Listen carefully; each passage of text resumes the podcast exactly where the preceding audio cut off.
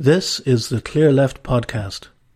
Back in season one of this podcast, there was an episode about service design. If you recall, there was a particular metaphor that kept recurring. In the service design world, they often use different metaphors to talk about the work that they're doing. So they use a restaurant metaphor, and they are talking about front of house and back of house. That was Kerry Bodine speaking at Clear Left's leading design conference. And here's another leading design speaker, Margaret Lee. She uses the same metaphor, but for something very different. My parents worked in a Chinese laundry and sweatshops. I was born of an arranged marriage. I was keenly aware of the stereotype that we presented. I brought that weird, smelly food to lunch every day. And let me tell you, it was totally normal and fragrant, but you get what I'm saying, you know, to the outside world. We were stereotypes that definitely did not broadcast, hey, future leader in the making.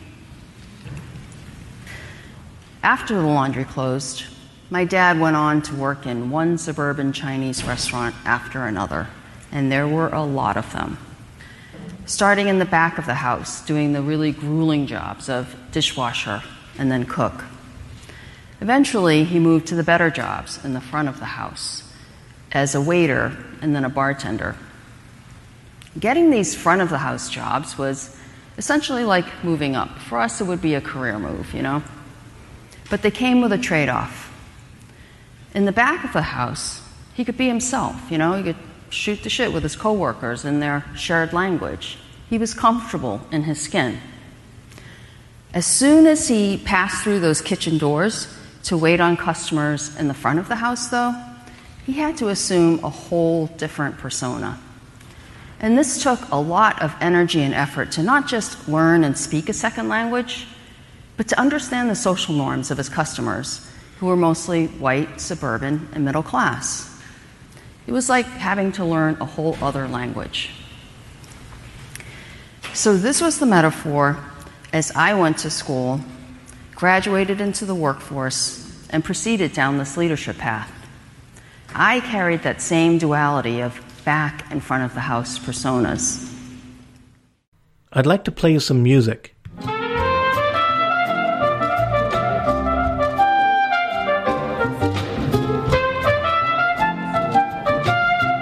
This is the sound of Hugh Masekela, the brilliant South African jazz musician. When Farai Madzima spoke at Leading Design, he told the story of Hugh Masekela's journey to the United States and what happened when he got there. Now, if you were a jazz musician at that time, one of the main things you wanted to do was you wanted to be in a band, or you wanted to form your own band. But before you formed one, you had to become part of one. So he's talking to all these artists, Dizzy Gillespie, Charlie Parker, Duke Ellington, and he's like, listen, can I be in your group? Can I, you know, can I play? I've got some skills, I've got some things that I can do. And they were umming and ahhing, yes, no, maybe you can play a session, you can do one, one or two shows with us but he wasn't getting any traction. That was until he met this gentleman, Miles Davis, one of the coolest jazz cats to ever live. And Miles Davis hears about Hugh trying to join the bands, and he's like, Yo, Hugh, so let me get this right. So you've flown all the way from South Africa, you've come all this way, and you are trying to join one of our bands and become like one of us. There are thousands of jazz cats here in New York and from all over the United States. A dime a dozen. Why do you want to become like one of us? You come from South Africa. You know melodies and rhythms that we don't. Don't you recognize that what you know and where you come from is a source of uniqueness? Don't you recognize that you can bring what you have and put it together with what you know we're doing here, and you could make something transcendent, something that could teach us something new we could never learn by ourselves, something that could make jazz music better as a whole for everybody. This is the richness that you're ignoring when you come here and you try to become one of us. Well, at least this is what you heard.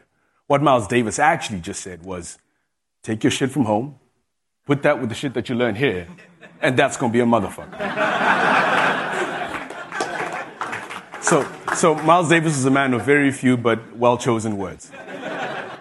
And literally, this is what he does. He creates a new sound called Afrofusion Jazz, and he starts playing this in the clubs in New York, but he continues to travel between Africa and New York and all around the world, learning new rhythms and combining them with what he was learning to create this new sound that was uniquely Hugh Masekela's. This is one of the reasons why Hugh, to me, is somebody to look up to and a hero, is he is somebody who learned something about himself. He became self-aware. And he understood that what he could have regarded as something to make him an outsider, an outcast in a group, was actually a strength. And that strength was not only his own strength, but a strength that he could use to make the entire group and the product of the group much better. I had been taught to go with the flow, you know, don't make waves, be humble and to respect my elders at all costs. Leaders, on the other hand, especially in tech, are absolutely revered for thinking disruptively, being visible as the front man, and for paving their own way. Early in my career, checking my life experiences at that door just felt easier than bringing my whole authentic self to work every day there were several other women who told me that that resonated with them. And they told me their feelings of mismatched backgrounds and expectations. And this really struck me. I'm not alone. How many of us are making trade offs between our true selves and what we think we're supposed to be at work? And how many of us are perpetuating those trade offs for others on our teams? When you're the only one of your kind in a room, you're really well aware of your differences. We're quite conscious of other people's unconscious bias. We're like this kid from The Sixth Sense. I see unconscious bias. and it's a real burden sometimes, let me tell you. Turns out that being one of a kind in a group of 10 is really hard. Why? Because if the group isn't inclusive, the one of the kinds spend an inordinate amount of their time and effort trying to find ways to be included. And this takes away from the time and focus they should be dedicating to their jobs. And as a result, their performance suffers. And in some cases, they quit or they get let go. We can forget culture fit. When we look for people who fit our culture, what are we really doing? Likely, we're just reinforcing the boundaries of our own comfort zone. You know, we're hiring for familiarity. If we're willing to move beyond culture fit, those boundaries can move as well. And we can invite in a greater range of life experiences and perspectives. Now, the reason why we want people who are not like us to join our teams is because we want different perspectives. We want to make sure that we are able to harness the views of people who are not like us. And this is fantastic. But the challenge is that in a typical Western Socratic way of thinking, we believe that we can just bring the person's perspective without bringing anything else. But the reality is that when you bring someone's perspective over, you bring the whole person. And that person's perspective is rooted in culture. And that culture has practices, ways people learn to behave socially. And there are products that come out of those cultures. And so we are bringing this whole person and yet all we think about is a perspective. And I think that there is a bit of short sightedness there in our industry, and we can get better at thinking about what happens when we bring people who are not like us into our team. I get that by definition. We're not aware of our unconscious bias. Well, actually, I'm aware of your unconscious bias because I can see it, but you know, that doesn't mean that we get a pass, right? We all, myself included, all have these deep seated cultural assumptions that don't actually line up with reality. Are we willing to own up to that? Even if it makes us uncomfortable? Because it's gonna. It's gonna make us very uncomfortable. But no pain, no gain, right? Facing our discomfort is actually a sign of progress, it's a sign of growth. And it's a solid step that we can all take towards realizing a future that may be more fair. I'd like to introduce you to my friend Rifa. My name's Rifa Thorpe Tracey. I am the founder of a company called Refigure Limited, which is a consultancy mainly supporting women of colour and LGBTQ people in the tech, digital, and creative sector. If you live or work in Brighton, you probably already know Rifa. She's a connector. You'll almost certainly know of her event, She Says. It started a few years ago, back when Rifa was working at Clear Left. I'd probably been in Brighton seven years or something, and had gone to a few women's events that kind of fizzled out. And I wanted to start something, and it was around the time that Brighton Digital Festival was starting. and I was working in the Lighthouse building at Clearleft. And so I just started asking other women in the digital sector whether they'd be interested in coming to a meetup or an event to connect with other women working in the sector. When I would approach women at events at Brighton Digital Festival about it, women would literally grab my arm and say yes. It was just amazing to me that, first of all, at the first event that we did, 50 women turned up, then 150 women turned up, and then we outgrew our venues really quickly and ended up doing events with 300 women. And now we have 2,000 women on the mailing list. I asked Rifa to tell me about the work she does now as a diversity champion.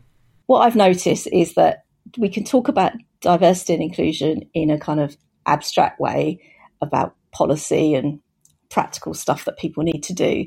And people can learn that. But the personal sort of experiences links in with coaching, self confidence, self esteem, wellness, feeling depressed at work. That's the area that I can give more value to. I coach people. I do these three hour blast sessions, which people just like get so much out of, like as an individual.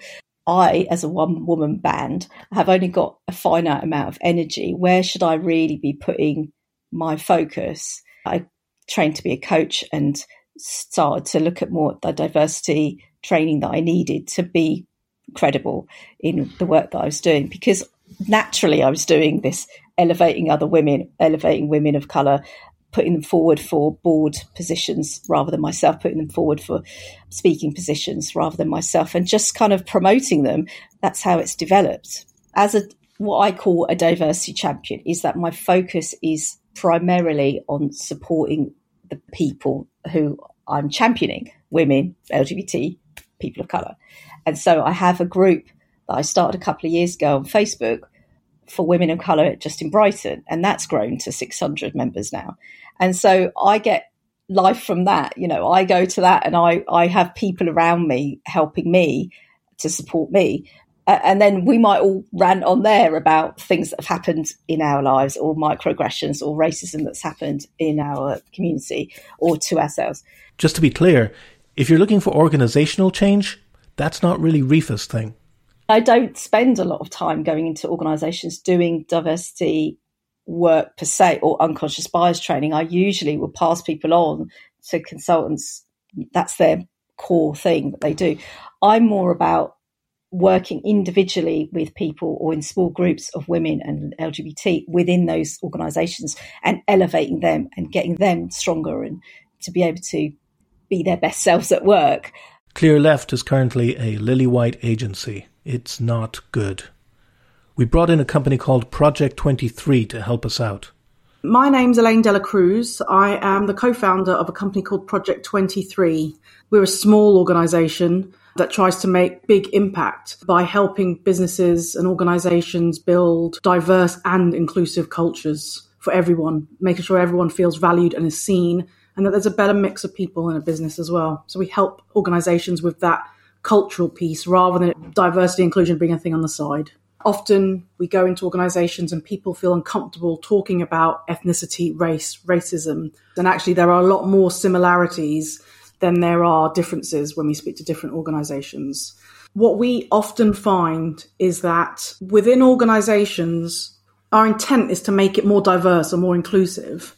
Sometimes what we find is that organizations make the mistake of thinking that intent is enough and we are operating on fumes of good intent.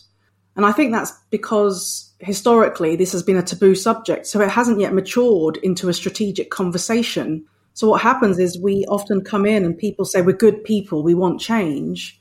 But overwhelmingly, there isn't enough actual strategic rigor to how we're going to get that change. Actions, measurable outcomes, reviews, etc., which you would do with any other strategy. And that's what often is lacking for some reason, many organizations think that for something that's so important to us and to them, we don't need to have measurable targets for this particular strategy. Yeah, the societal reasons to make sure that we are tackling inequalities that exist and that we have more diversity and inclusion in our business. And people are very comfortable and we get a lot of nods when we talk about that. Often, especially I think because we're two people that come from a commercial background, we also talk about the business imperative because there are so many reasons why this is a business imperative too. Sometimes we get nods. Sometimes people really push against that though in our experience and talk about the fact that that feels uncomfortable, that we shouldn't necessarily attach the two together. Obviously, it's nuanced in some respects. Sometimes there isn't commercial success if we do the right thing. This one, though, feels like a win win. It is a business imperative. And I've worked with some organizations before where they're getting funding for this work from the very top. And when I've questioned why that happened, what, what is the view from the very top? It's not necessarily about doing the right thing. It's a fiercely competitive market, and this is a talent issue. Who are we going to hire if we're not being inclusive of lots of different people? So I found that really interesting that right from the top, the budget's coming because this is a performance issue. I asked Elaine to describe the four step process she used with ClearLeft awareness, discovery, planning, and action. The first stage of behaviour change is to assess our awareness. How aware are we of the inequalities that are out there for different types of people? How aware are we of concepts such as power and privilege? We then can move into a bit more of discovery. So, with discovery, what we mean is okay, we're aware of these issues. Let's really get underneath the skin of those and think about how they impact and apply to us here, either on my personal level or within our department or within the entire organization. So we're taking on our awareness of the issues plus our nuances of our business and discovering what the impact of that is. We can now start to think about what we want to do with it. What we can do is review and plan, explore, discover, and then start to act, then start to make interventions or, or, create actions off the back of it. And from there, we want to always make sure that we're measuring the impact of what we're doing. There's no point in doing stuff if we are not assessing if it's making the change that we want. Talking with my co-workers after the Project 23 workshops, the one that everybody mentioned was the one about privilege. There are more conversations happening about diversity and inclusion now more than ever. I really feel the responsibility, as do all other great diversity inclusion practitioners out there, of creating learning moments and generating change. And funnily enough, we're always trying to challenge ourselves to work out is it good enough? Are we offering the right provocations and the right level of support or calling out and achieving the balance? Activism versus compassion. The one consistent thing I often find is that nearly all of us do exercises around privilege. It does often have profound effects we give the definition of privilege. You know, they're the unearned benefits, advantages, concessions, freedoms, opportunities that are based on membership of a dominant social group. And it's so important to be aware of our privilege, not be ashamed of it, be aware of it, and also think about privilege like money. I can spend that privilege money that I have on myself, but I can also spend it on others. The work that Elaine is doing is important, and I'm sure it can be rewarding, but it must also be very challenging at times. I started to do this job because I was passionate about it. And it was definitely partly based on me wanting to right some wrongs I've lived through. You know, I'm a British born Filipino and I've definitely experienced racism in my time. My work career, gender's always got in the way for me. I've experienced so much sexism along the way that definitely shaped it. So I had this passion, this fire in my belly, definitely. And that's what drives me personally I experienced a really spiky emotional journey. There are huge highs. So when it's good and when there's change and when we worked with ClearLeft, you can see it. You can see it happening in front of you, and it's the impact we're after. Conversely, the dips and the lows. I'll share a quick example with you. We were invited to work with a medium sized organization. There was a single owner with his name on the door.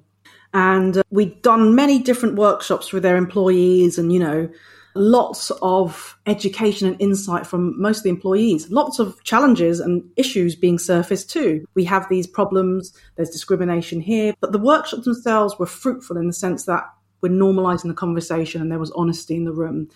Brilliant, great. It's not the culture that we want, but we're making impact.